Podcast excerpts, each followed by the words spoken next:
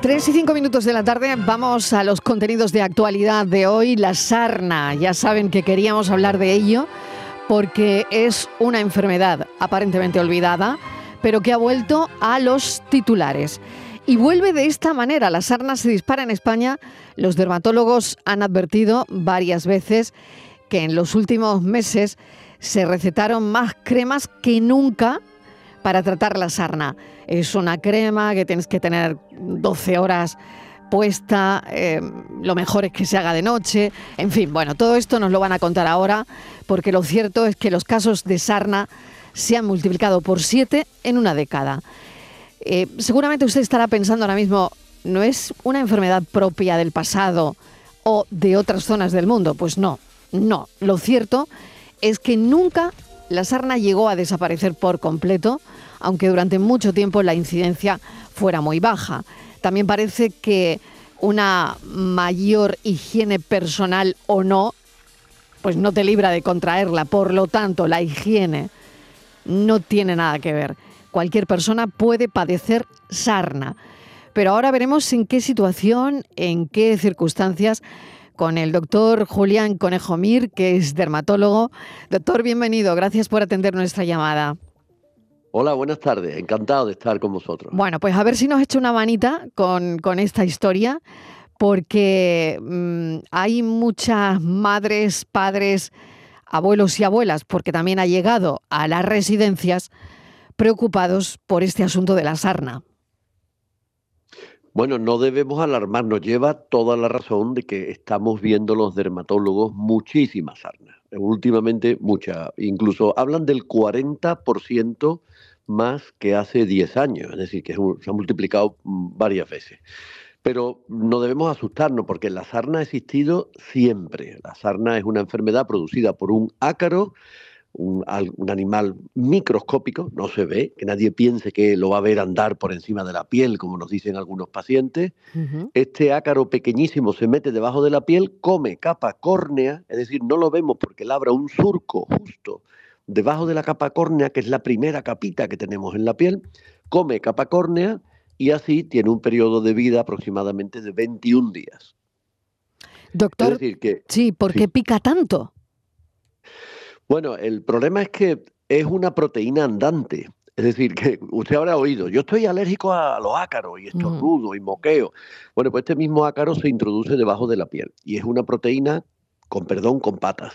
Y el organismo reacciona contra esa proteína y da un prurito, da un picor muy característico que no es ni más ni menos que la existencia de algo que no es nuestro, que está debajo de la piel y que el organismo está reaccionando contra él. Pero este animal en sí no fabrica nada para que nos dé picor, no, no produce nada. Pues por ejemplo, como cuando nos pica un mosquito, el picor del mosquito es porque nos inocula saliva debajo de la piel. En este caso no, es el propio ácaro como proteína, como tal, el que nos da este picor irresistible, por cierto. ¿Qué hay para ese picor, doctor? Bueno, verás, ante todo, el que nos esté escuchando, que no se asuste, que no estamos ante un brote de sarna enorme, ni estamos ante un fracaso de los medicamentos, como se ha querido decir también, que no hagan efecto en este momento contra los ácaros, porque no es cierto. O sea, los ácaros lo que ha sucedido es que como son son eh, animales que no andan, aunque se crea la gente que puede andar, no andan, tienen unas patas que no son móviles, nada más que pueden ir como la tuneladora del metro, nada más que puede ir hacia adelante, no puede ir hacia atrás. Labra esa galería, pone unos huevos y contagia el huevo. Quiere decir que se contagia de piel a piel. Es decir, que es un animal, es un ácaro que necesita un contacto muy estrecho. ¿Qué ha sucedido? Pues que había una incidencia de acariosis de siempre, de toda la, de la historia de la humanidad, que en el confinamiento, por la convivencia común de la familia, por vivir más en un ambiente más cerrado, a lo mejor más personas durante un cierto tiempo, pues se ha transmitido de una forma muchísimo mejor de persona a persona. Se ha transmitido no solo de piel contra piel, la, forma más habitual en la que se transmite es por las relaciones sexuales, pero también se transmite de una forma muy fácil entre la madre que duerme con el niño, por ejemplo, o lo tiene en brazo piel contra piel, o porque muchas personas se sienten todos en el mismo sofá y con las piernas desnudas, los huevecillos del ácaro están en la piel, se quedan en el sofá, llega inmediatamente otra persona con las piernas desnudas y se lo lleva adherido a su propia piel. Es decir, que Lo que sabemos los, dermatólogos es que la cariosis, que ahora vemos incluso dos y tres personas por día, que cuando antes se veía esto cada 20 días, pues vemos familias enteras. Y esto significa que una de dos, o no se curan bien o ellos no saben que tienen sarna durante muchos meses y al cabo del tiempo tienen mm, una eh, prodigalidad de la sarna en la familia enorme y entonces cuando lo quieren curar. Pero no debemos alarmarnos. Mm. Vamos a ver, en el caso de que haya sarna en un miembro de la familia, pues un niño que llega con sarna, ¿qué hacemos el resto? Porque Claro, ya esto mm, empezamos en la puerta del colegio a hablarlo. Y tienes que meter la ropa, lavarla a 60 grados. Si es una ropa que no se puede meter a 60 grados, tienes que meterla durante un mes en bolsas herméticas. En fin, doctor, yo no sé si esto forma parte de la sabiduría popular, si hay algo de verdad en todo eso, pero suponiendo que haya un niño que nos llega con sarna a casa, ¿qué hace el resto de la familia? Bueno, cuando el niño llega con sarna a casa, nadie crea que esto se coge fundamentalmente en los colegios porque no es cierto. Se coge en casa. O sea, que no es que llegue a casa con la sarna, es que la sarna está en tu casa. Vale. Entonces, norma número uno. Pero el niño la puede llevar al colegio, ¿no? Claro, pero como no convive tan, tan estrechamente con el resto de los niños. No se va a transmitir a lo mejor de esa forma. Es muy raro. Mm, no digo que no se pueda transmitir, claro que sí, pero no es lo habitual. Eso puede ser un 5% de los casos. El 95% está en la casa. Vale. Entonces, ¿qué es lo que hay que hacer? Número uno, esa persona tiene que realizar un tratamiento adecuado. Tiene que dejarse aconsejar por el médico de cabecera, por el pediatra o el dermatólogo. Y esa persona tiene que tratarse. Que le puede recetar una crema, ¿no? Exacto. Esto tiene un tratamiento de dos formas. Uno que es con una crema y otro con unas pastillas, con una, un comprimido de ivermectina. Pero claro, es que se nos olvidan algunos detalles importantes que por eso falla tanto hoy esto. Vamos a ver. La sarna, el problema por el que la vemos tanto es porque no, no lo hacemos bien, no sabemos tratarla bien. Hay que tratar a la persona, desde luego. ¿Cómo se trata? Si el ciclo de vida del parásito es de 21 días, no vale hacer un tratamiento de 10 días porque el huevo no se ha quedado muerto por culpa del tratamiento. El huevo aparece al cabo de los 21 días, por tanto se nos va a escapar. Es decir, el mm. tratamiento hay que hacerlo como mínimo, como mínimo de 15 a 21 días.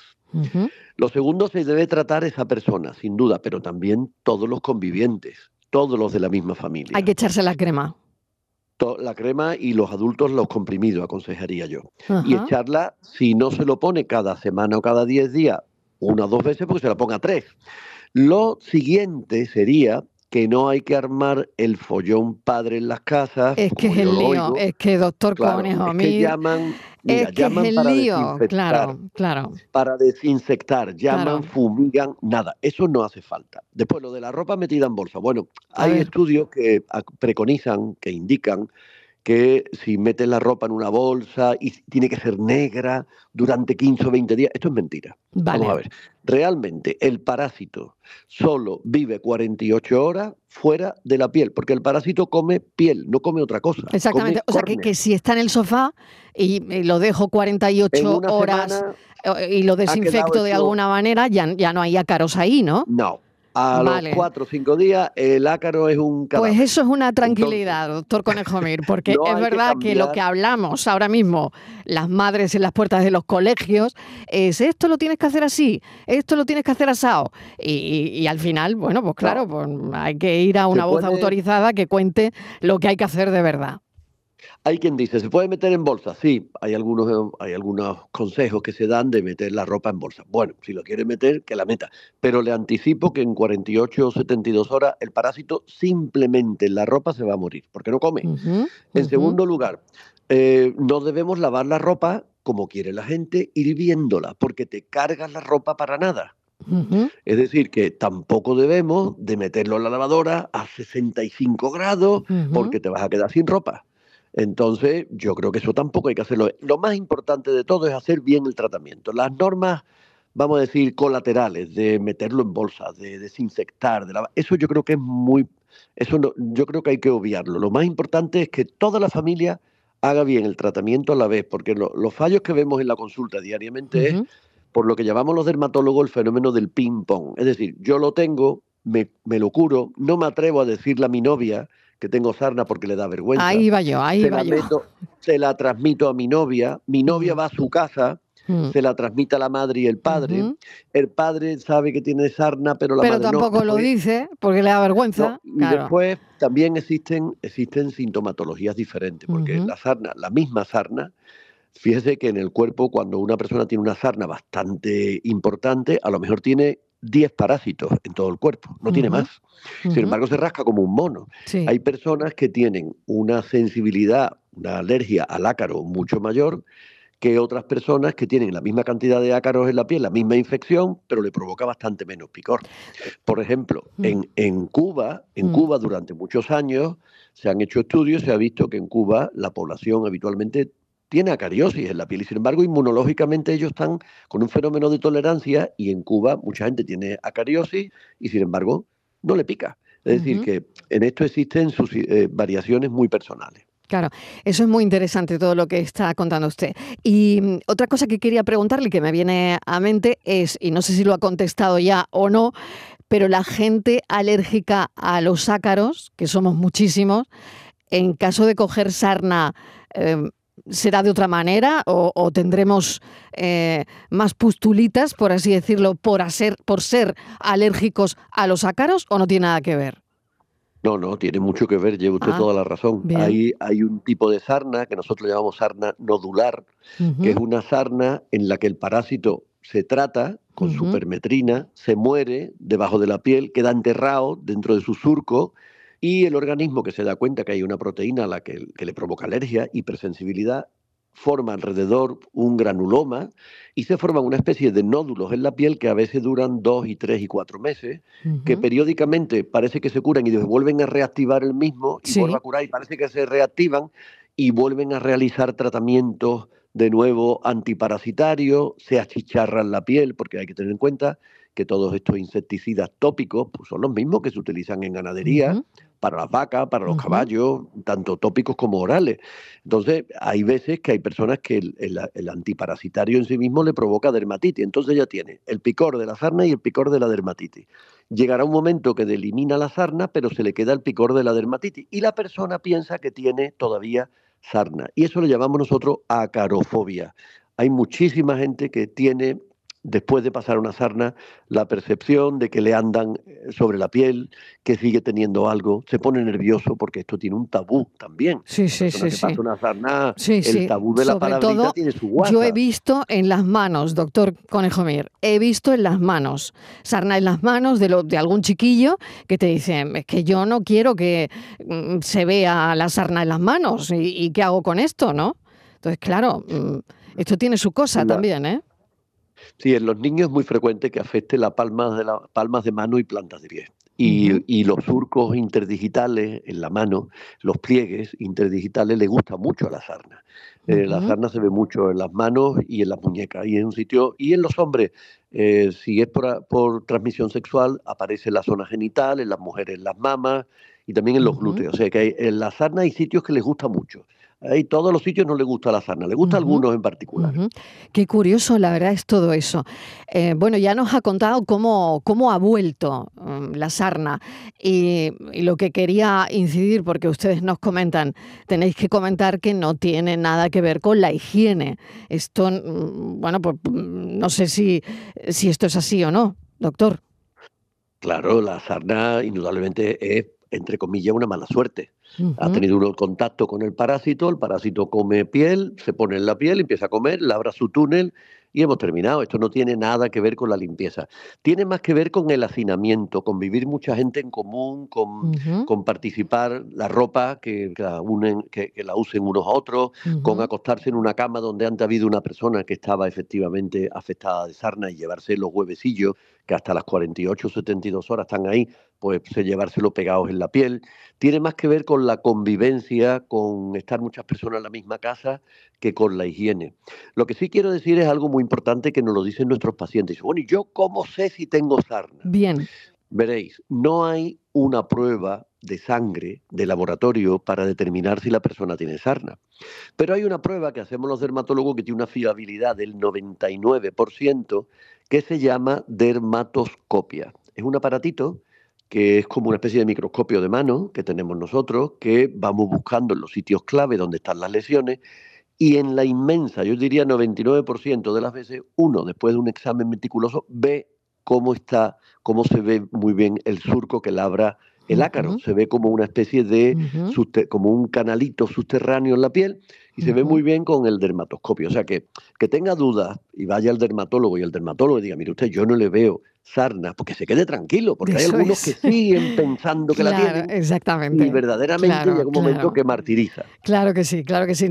A lo mejor es que te ha picado una arañita, ¿no? Y no, y no es sarna. Sí, ya llaman sarna todo. Claro, ya, llamamos sarna todo. Bueno, me quedan unas cuantas preguntas. Eh, ¿Es una enfermedad grave? Eh, ¿Tiene complicaciones la sarna, doctor?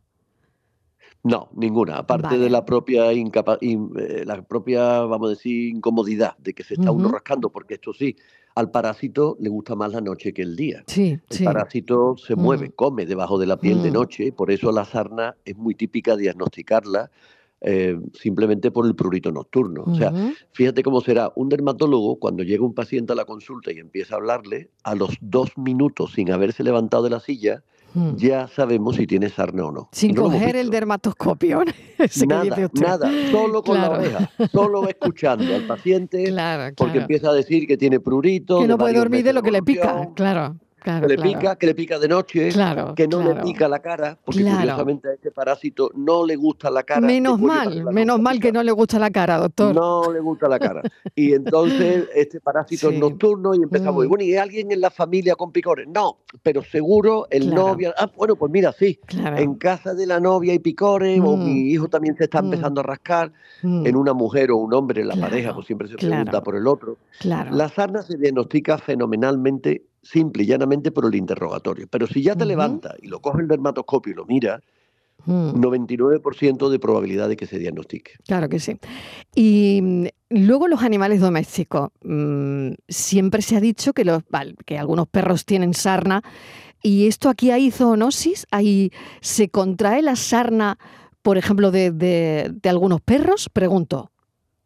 Mira, hay tres tipos de, de ácaros, de sarcopte, se llama sarcopte scabiei.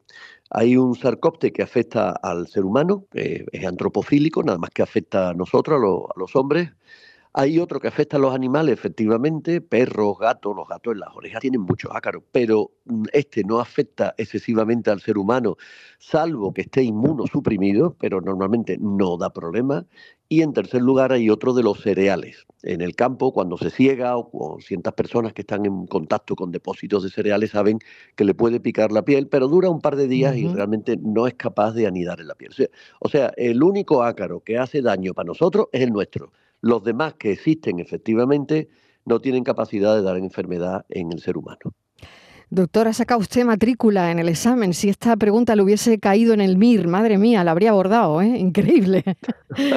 porque, porque nos ha contado, yo creo que todo lo que. No sé si se me ha quedado alguna pregunta en el tintero, eh, pero usted ya me comenta. No, ninguna, ninguna. Pero la verdad es que es muy interesante todo lo que nos ha contado.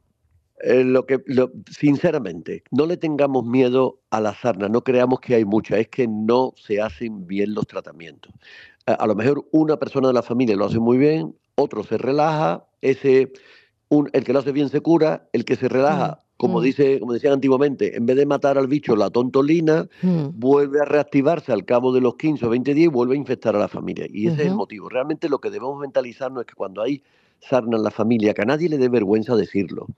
Si no le quiere llamar sarna, que le llame acariosis, que suena más bonito, ¿no? Pero que no le dé vergüenza, que se lo diga a los demás y que todos hagan el tratamiento a la vez. Ese es el secreto del éxito, simplemente que toda la familia haga el tratamiento a la vez, sobre todo el tratamiento médico. Las medidas auxiliares, no llevemos las cosas a los extremos, ni hay que llamar para que desinsecten la casa, ni hay que meter todo en bolsas negras, ni hay que tirar la ropa o hervirla, en absoluto, simplemente hacer el tratamiento bien y con eso es más que suficiente. Es un lío en las casas, la verdad, pero con lo que nos está contando el dermatólogo, el doctor Conejo Mir, y que con esa facilidad que tiene de llegar a la gente y de explicarnos bien eh, todo, pues la verdad es que nos quedamos más tranquilos. Doctor, muchísimas gracias. Un saludo. No, gracias a vosotros por la labor tan fenomenal que estáis haciendo. Gracias, un abrazo. A vosotros.